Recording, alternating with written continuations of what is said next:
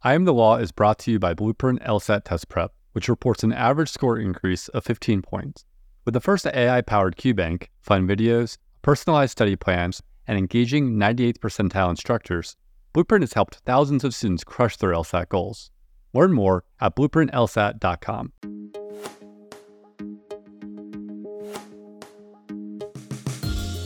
From Law Hub, this is I Am the Law, a podcast where we talk with lawyers about their jobs to shed light on how they fit into the larger legal ecosystem. In this episode, Debbie Merritt interviews a veteran personal injury lawyer who specializes in vehicle collisions.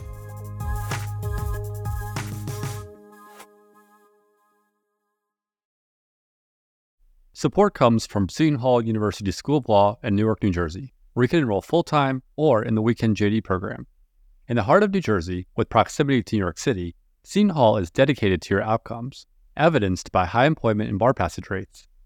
Its one student at a time approach supports you throughout your time in law school. Their flexible, hybrid, weekend JD program allows working professionals to balance work, family, and law school. Learn more at law.shu.edu. Support also comes from the University of Idaho College of Law and its two locations.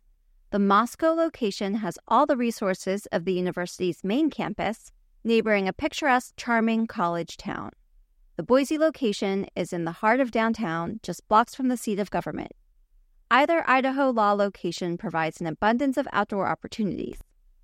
As the only law school in the state, Idaho law provides near exclusive access to the courts, the legislature, and the rapidly developing business and nonprofit communities.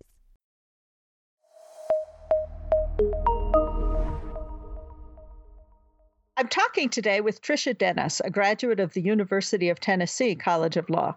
Tricia has represented accident victims, has recovered more than $4 million total for her clients, and has even written a book to help clients cope with the legal side of auto accidents. She also has some provocative television ads that we'll hear later. Let's start with an overview of your practice. I am completely at this point on my own. I have an extraordinarily able legal assistant, and I have one part-time person that does the the difficult organizing of files. And what type of cases do you handle? Almost exclusively personal injury some medical malpractice, although Tennessee changed their medical malpractice law, that uh, makes it a little more difficult to bring them. So I don't handle as many as I used to. It, so, in addition to those few medical malpractice cases, what types of personal injury are we talking about? Some what we call trip and fall or slip and fall, but we're primarily talking about car wrecks and vehicle collision wrecks would probably be more accurate because you have to divide those into typical two automobiles getting into a collision or tractor trailer rig completely different animal with a with a different set of rules but we do have quite a few of those because here in Chattanooga we're the junction of three interstates up until about two years ago, I also did workers' compensation under Tennessee law. That was what us lawyers here in Tennessee would look at as sort of bread and butter work. You wouldn't get particularly rich on it, you know, but it would keep your doors open. And then through tort reform, Tennessee really radically overhauled their system in 2013 but the problem is with tort reform, it's not just getting to the lawyers, it's hurting ordinary people who work for a living and and it's devastating particularly the worker comp is just absolutely devastating. Why did you decide to focus on personal injury work I think it was partly a bit by default. Secondly, it's kind of fun. I can't imagine, you know, the the other kinds of law one might do, such as wills and estates would I wouldn't be very good at it and it would put me to sleep. Transactional law, I'm just not the type that's going to enjoy rich people. Nothing against rich people, but that would just not be my kind of thing. You said a minute ago that it's fun. What makes this area of law fun? you get to try cases sometimes. I mean, I, I'm down to where I only try maybe one case a year or two cases a year, but that is always fun. You get to be sassy kind of. but it's fun in that when you're doing personal injury, you're also doing a little bit of medicine and you're doing a little bit of, of bioengineering. I have a slip and fall that I've been working on today, working on what we call a demand for settlement.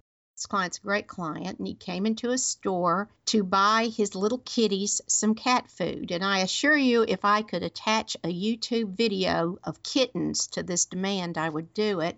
He saw a big sign that said cat food three for a dollar. And of course, you don't have quite the same comparative fault standard in a grocery store that has signs and competing for your attention to, you know, look over here, not down at your feet. And he took a step forward. Someone had left a piece of cardboard from stocking some shelves, and he slid on it. And he has three compression fractures in his vertebra. And he's had to have what's called a kyphoplasty. So I had to look into a kyphoplasty. That's where they essentially put cement in your vertebra. Now, when looking at his medical records, he went to a lot of different, several different doctors. One would describe this injury initially as acute, then it got to be subacute, then it got chronic. And those are real red flag words. So then I had to start looking at how a compression fracture occurs. Well, you get into biomechanics, you get into essentially engineering. It sounds like there's a great combination here of just stories about people. People, you know, the man who loves his kitty and wants to get cat food. But then with that, the science, the fun of intellectually looking into what causes these injuries. If you're going to maximize damages, and you have to maximize every little nugget in your case, and that does involve doing research, thinking about how am I going to show the insurance company I can demonstrate to the jury why a fall like this would crush his vertebra? How you approach a case, and everyone has different philosophies, but my philosophy is you are telling a story. If you go to trial, you really are something of a Broadway producer. You're going to put on a play, and a play is nothing but a story. You mentioned that you only go to trial about once or twice a year. Now, How many now? And that I, was not the case when I started out. And was that because your caseload has changed or because the courts have changed? It was because when I started out, I was a woman and I was the new kid on the block. I was going to have to try most things. The offers that I would get would be so minimal. And obviously, and actually, my caseload is is vastly expanded from when I started out. But at that time here in Chattanooga, I was maybe one of three, I, might still be one of three women plaintiff lawyers, but there weren't very many of us. And so it was constant testing. But now, I mean, obviously, I've been around for a long time. I deal with, you know, some of the adjusters I deal with are the same ones I dealt with three months ago. So they know you're serious and that you'll go to trial if you have to. If you want to avoid war, you've got to show that you're ready for thermonuclear war. And you have to be very exacting, very detail oriented. And when you're dealing with the insurance companies, those demands, no mistakes, no margin of error. You just don't have it. Support comes from Vermont Law and Graduate School. Vermont Law and Graduate School empowers students to dream big. It welcomes and shares passions for social justice, the environment, criminal justice reform, and so much more. At VLGS, realism and idealism collide. Together, students and faculty positively transform the world around them. From an accelerated two year JD to an online hybrid JD, VLGS offers innovative programs where you can learn at your own pace. To learn more, please visit vermontlaw.edu. Support also comes from Albany Law School. Albany Law School is committed to increasing access to the legal profession. Albany Law's online FlexJD delivers all the benefits you'd expect from an institution that's been educating future lawyers and leaders since 1851. With one in person session per year, you'll complete most of your work online, giving you the flexibility you need to earn your law degree when and where it works for you. To find out how you can begin your journey to earning a JD, visit albanylaw.edu today. Support also comes from Baylor Law School, the smallest and oldest law school in Texas. Baylor Law has three entering classes, 15 tracks of study, strong bar passage and employment rates, robust scholarship offerings, numerous clinics and joint degree programs, and a focus on preparing excellent and ethical lawyers. Visit the Baylor Law website to learn more and to apply for free to the spring, summer, and or fall entering classes.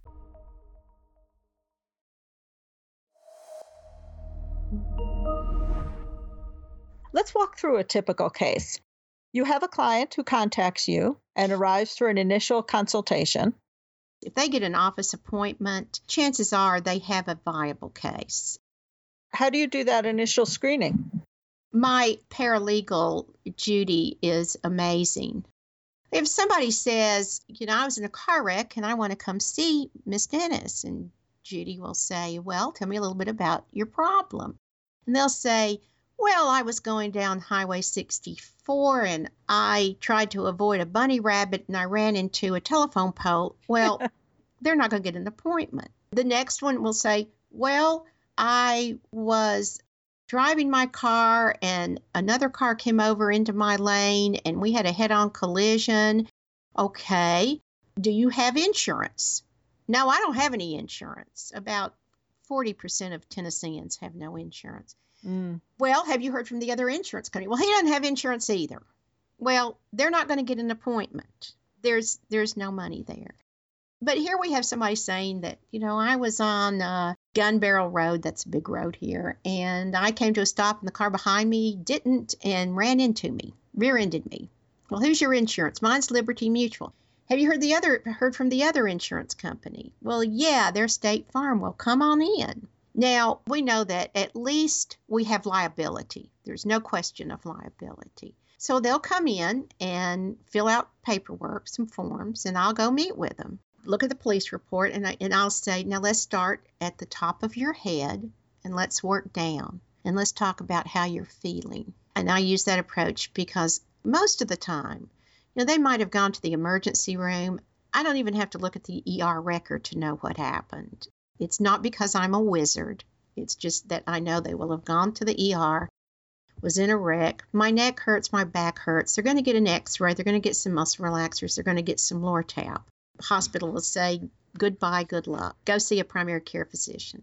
Much of the time, because Tennessee also has a high rate of uninsured people, and we did not take the Medicaid expansion of the Affordable Care Act. So at least 50% of my clients have no health insurance, which means they have no doctor to go to. So I know they haven't gotten a thorough exam, and we'll start talking about, well, where do you hurt? My neck hurts. Well, my shoulder hurts. Well, tell me about your shoulder, because one of the things you'll see in a, a rear ender, if it's impactful enough, is a torn rotator cuff, particularly if they're of a certain age. Well, I can't lift my arm above my shoulder. Well, right there, you know, we may have a rotator cuff problem. And, you know, you go on down and you get the history.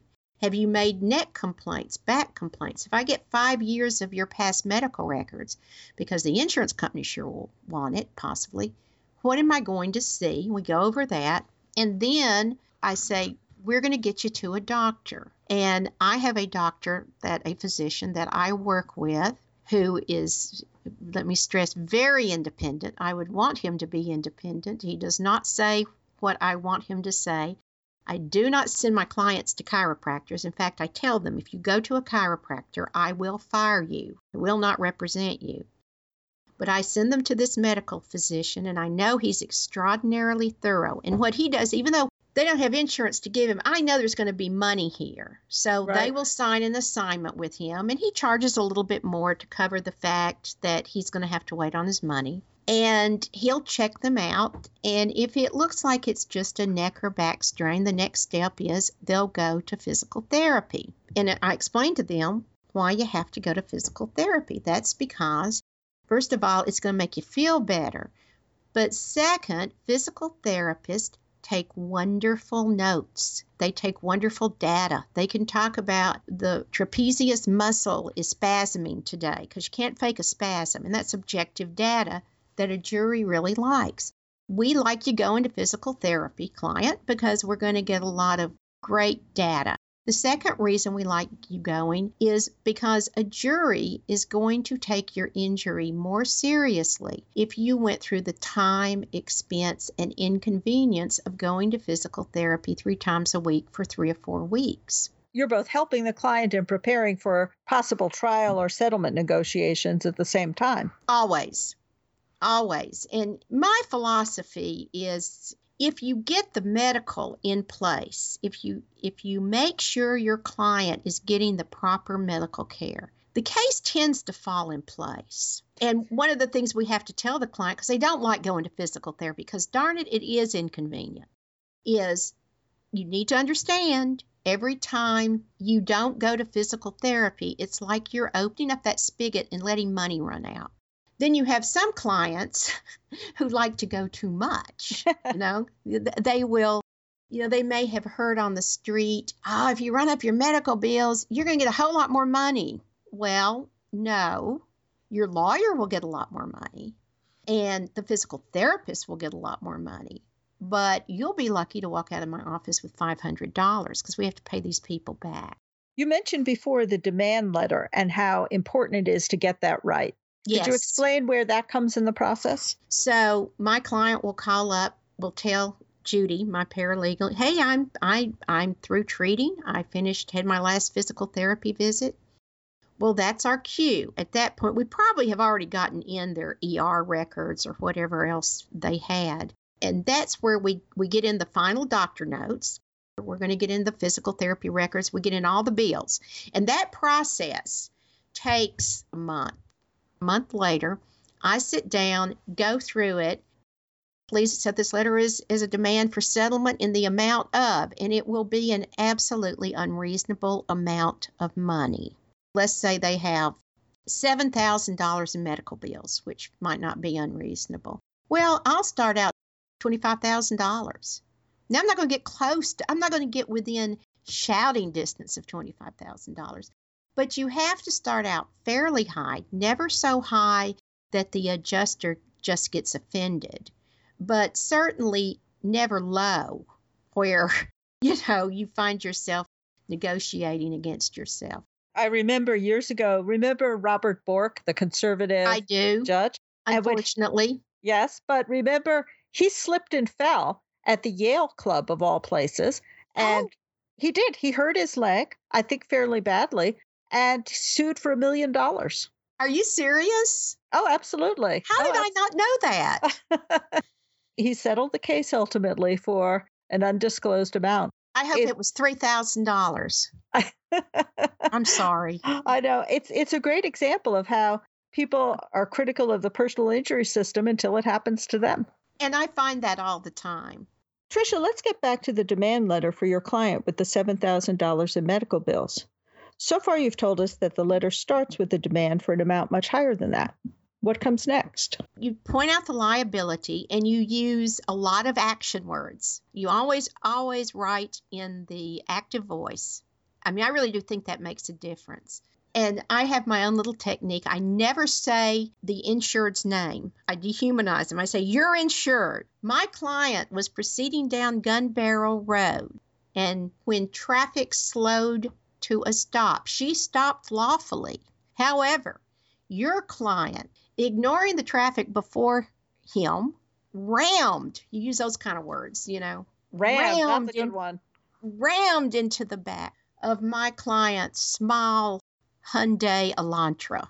So you you write like that, and I don't know if it makes a difference or not, but it gives the adjuster an idea of how this lawyer is going to present this to a jury, the kind of words, the action words that the lawyer is going to use, because adjusters are supposed to use some independent judgment. So you, you talk about liability, and then you get to medical history when the crash occurred, and you use words like crash and collision, it's never an accident. When you teach your students, if they use the word accident, rap them on the knuckles. It's never an accident. It's a collision. It's a crash. A catastrophic event. Oh, yes. Now, my dear Hamilton County jurors here in Chattanooga might not know what a catastrophic event is, but they sure would know what that is up in the more enlightened frosty north and I don't mean to be ridiculous about it, but you're advocating. So you use words of advocacy. So then you go to medical history. When the crash occurred, my client immediately felt burning pain in her neck or in her back.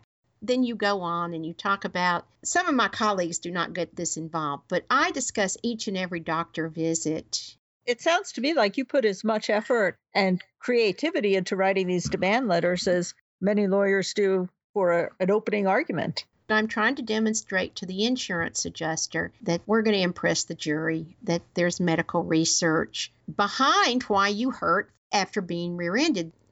A simple demand's going to run probably about three pages. And then at the end, you do the demand. In light of the foregoing, we're demanding this utterly unreasonable amount of money. This demand shall remain open for two weeks. Thereafter, we'll file suit. I look forward to your thought.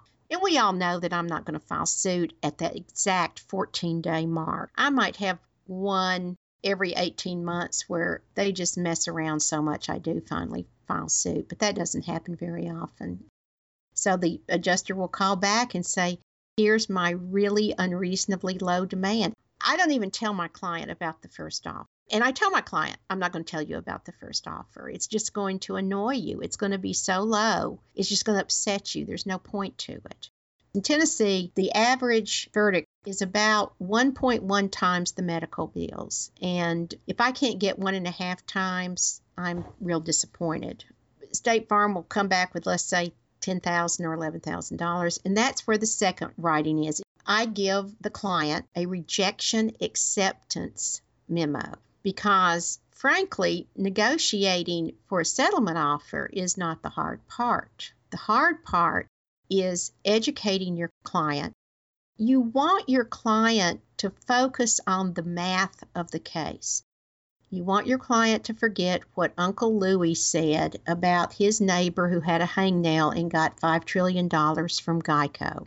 Because of the drumbeat of we need tort reform, clients think well, there's these out of control juries. I'm now hurt. So I ought to get $50,000 for this this relatively mild soft tissue injury. And you really have to knock the stars out of their eyes. And the way I do that is they have to review jury verdicts for their particular injury, for their particular state. If it's Georgia, they get to see Georgia jury verdicts. If it's Tennessee, Tennessee jury verdicts. They have to review those and they see all those zeros where people got zero money from a rear ender or wow. 1.2 times. They have to look at that memo, which is about six pages long. It can be, you know, a lot of reading. Sometimes I have to read it to my, my clients. So the client has a memo explaining to them in their particular case what the pros and cons are. Right. And you've, also, and you've also put it in the context of overall recoveries, including zero verdicts. Then you go on to say, okay, remember you signed a contract that said not only do I get one third, I get whatever it costs to go to trial, I get that reimbursed. And so here are my estimated, this is what I estimate it will cost to try your case. Let's look at this. If you go to court and you get four times your medical bills, after we deduct all of this, are you any better off? What's sure. the settlement equivalent? They have to sign off on this. At the end of that, it says, I want to accept State Farm's offer of $11,000. I do not want to accept State Farm's offer of 11,000, but either way, they have to sign. The reason I do that is it takes the emotion out of it. I explain to them it's math, and it allows me to say, I want to do whatever you want to do. My job is just simply to educate you. If you don't mind, I'd like to ask you a little bit about the economics of your own practice. You're really you're real hard. You're you're really a, a small business owner in addition to being a lawyer. Is that right? I would put small business owner before lawyer.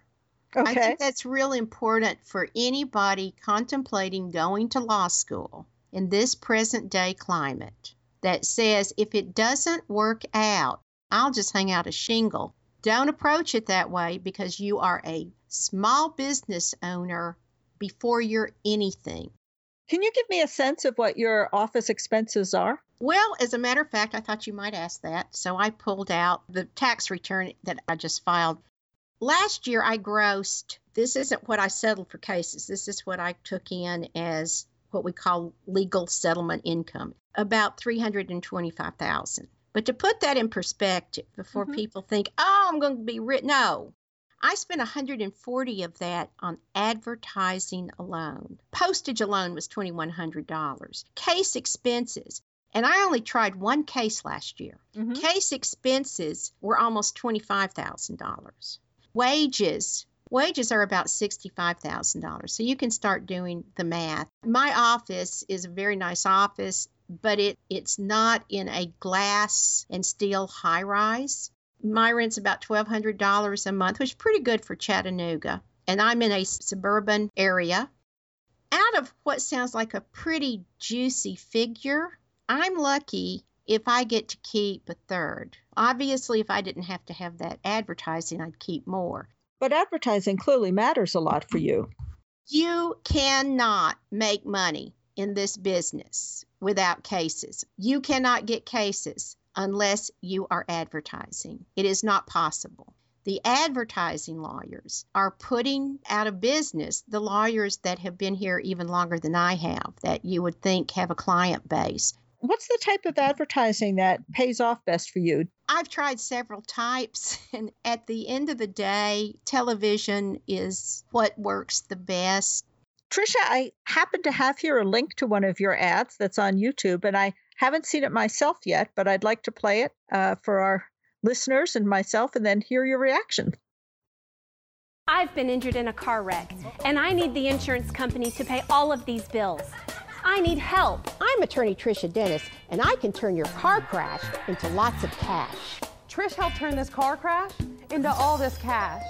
There's my crash. Here's my cash. Trish got me my cash. If you've been injured in a car crash, I'll get you all the cash you deserve. Call attorney Trisha Dennis. The appointment's free at 892 5533. It takes tackiness to a new low. this is now the state of law practice in America. I was not the original lawyer in my area to have a jingle. And it works. I take it that you run the ads because then people respond and they come to your office. The amount I cited for last year, 140, I think I was spending about 12 grand a month. I've now almost doubled that. I'm up to 20,000. And to meet that obligation along with my other obligations, I have to sign up at least six cases a month, about 72 a year. That's probably about all one lawyer office could handle properly. I mean, you can do the math. Out of the 72 cases, there may be a few that wash out, a large number that will settle, and then just that one or two that go to trial. We have to make sure when you're spending that kind of money you have to choose your cases very, very, very carefully. You cannot take just what comes in the door ever because you're throwing money away on it. So, Trish, you said you've been spending about $20,000 a month now on advertising. Does that buy you one ad a week, an ad a day? I think that is getting me around 45 or 50 a week. That does not count what we call overnights, where we just you kind of get them for free. I advertise only on the broadcast networks. No, I'll take that back. We are now advertising on TBS, but for the most part, all of the money goes into broadcast. Cable does not work very well because the audience is just too splintered. Let me ask you, based on that, do you think we have too many lawyers? Is that part of the problem here? Is that a trick question? It is a profound, profound problem, at least in this state. It is a very serious problem. Part of why the advertising is getting more intense and it's costing more for each lawyer. Well, there's no question that's part of it. And I don't want to sound like, you know, I've got mine. Where I think the trouble really comes and, where where the where the impact of too many lawyers is much more profound is, for instance, someone my age, I'm 59 years old, I've been doing this for a long time. Someone my age, we should be mentoring young kids who, either by choice or by circumstances, are not getting, you know, big firm jobs, what passes for a big firm in Tennessee, or not going to government work. We should be mentoring these people, but we can't. I mean, there is no way I could mentor a young graduate from UT simply because I cannot train my competition. But I cannot stay in business and have somebody else learn my business model and then compete against me. Now, when I was starting out in 1987, and it wasn't quite so bad, it was beginning to, to get there, but it wasn't quite there. I was mentored by a mean son of a bitch, but he knew how to teach me how to practice law, and he was willing to do it. I look back and realize he was really uh, sacrificing quite a lot in doing that. But he could do it because there were still enough cases. I wasn't going to hurt his business. I think that is one of the saddest outcomes because, quite frankly, I cannot imagine practicing law any other way but having your own little firm and building something and and and and, and I'm sure for some people big firm life is great but particularly for a woman sexism believe me is still alive and real and law. But for somebody trying to raise a family having your own little firm is the great way to do it I wanted to ask you actually about sexism in the law. We are, it happens, exactly the same age. I turned 59 yesterday. Happy and, birthday. Thank you very much. and we started practicing law during the same era. And I certainly remember being a novelty and facing skepticism from clients and other folks that I interacted with. Uh, was it any different in Tennessee? you started in Ohio, right? Or did you start in Illinois? I actually started in Atlanta.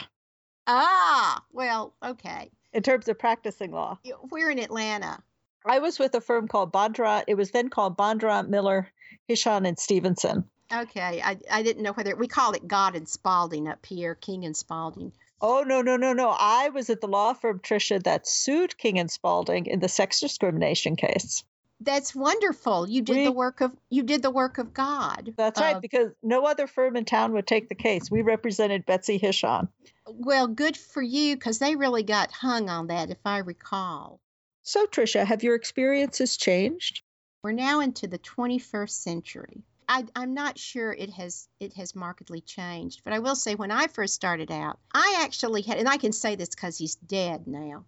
I had a magistrate, a federal magistrate, say to me, and this was probably around 89 or 90, something like that, say to me, You know, Trish, I like you all right, but women have absolutely no place in my courtroom. He said it. I hear stories like that from my students here in Ohio today. Particularly the women. If you're young, probably whether you're good looking or not good looking, you're going to get hit on. There's always those wolf lawyers, inevitably, they're going to hit on you. Thankfully, I'm old enough and mean enough, it doesn't happen anymore. But particularly in my middle years, you know, if I beat a male lawyer in the courtroom, there were a few that took it really personally. I mean, offended. It is though you had and were attacking their manhood. I think they kind of look at me like, you know, you're you're taking food out of my kids' mouths why don't you go home and let your husband support you? I think that attitude is still. Or go do some nice pro bono work. Yeah, or why can't you do that guardianship stuff? You know, we don't want right. that. I don't want to imply that it is as bad as it was when I started out, but it's still very, very much alive. You have to learn how to be extremely tough learning how to cuss and use all those words that your mother told you not to use is a very important part, believe it or not, of your toolbox. That's exactly what I had to do when I started teaching the criminal defense practice. Well, that's interesting. You wouldn't, you wouldn't believe how I can cuss, Tricia. I'm glad to hear somebody else, another woman, say that because it's just the way people talk in the courthouse. Well, it, but it's not just that. It's how you get their attention that you're crossing a boundary. Right. It's right. it's wow, gosh, she she must be really pissed off. It's what you told us earlier with the adjusters. They have to understand that you mean business. And yeah. that may mean being overly aggressive and tough for a little while until they get that. We've talked about advertising and we've laughed somewhat about jingles and so forth. But at the end of the day, the people that you represent are people who have been injured they have real injuries. We've talked about the fact that you wouldn't take their cases if they didn't have injuries. No, I know very few lawyers that would. It doesn't make any economic sense. No. And we also know that the middle class today, uh, let alone the working class that's less than middle class, they're living on the edge. They don't have extra money. So if you're injured in a car crash and you have these medical expenses, what do you do? I've got one guy who is a cook. His elbow got shattered what's he going to do? He wasn't making that much money. He can't go back to, to work. They had to put pins in his arm. He's out for the next four or five months. He's not going to have a job to go back to. You hit a chord when you approach it from working people who are already on the edge. They have no cushion. I don't get calls from the rich part of Chattanooga. I don't get calls from those people. I get calls from very ordinary people who are so on the edge three days, never mind three weeks, three days without a paycheck is going to tip them over.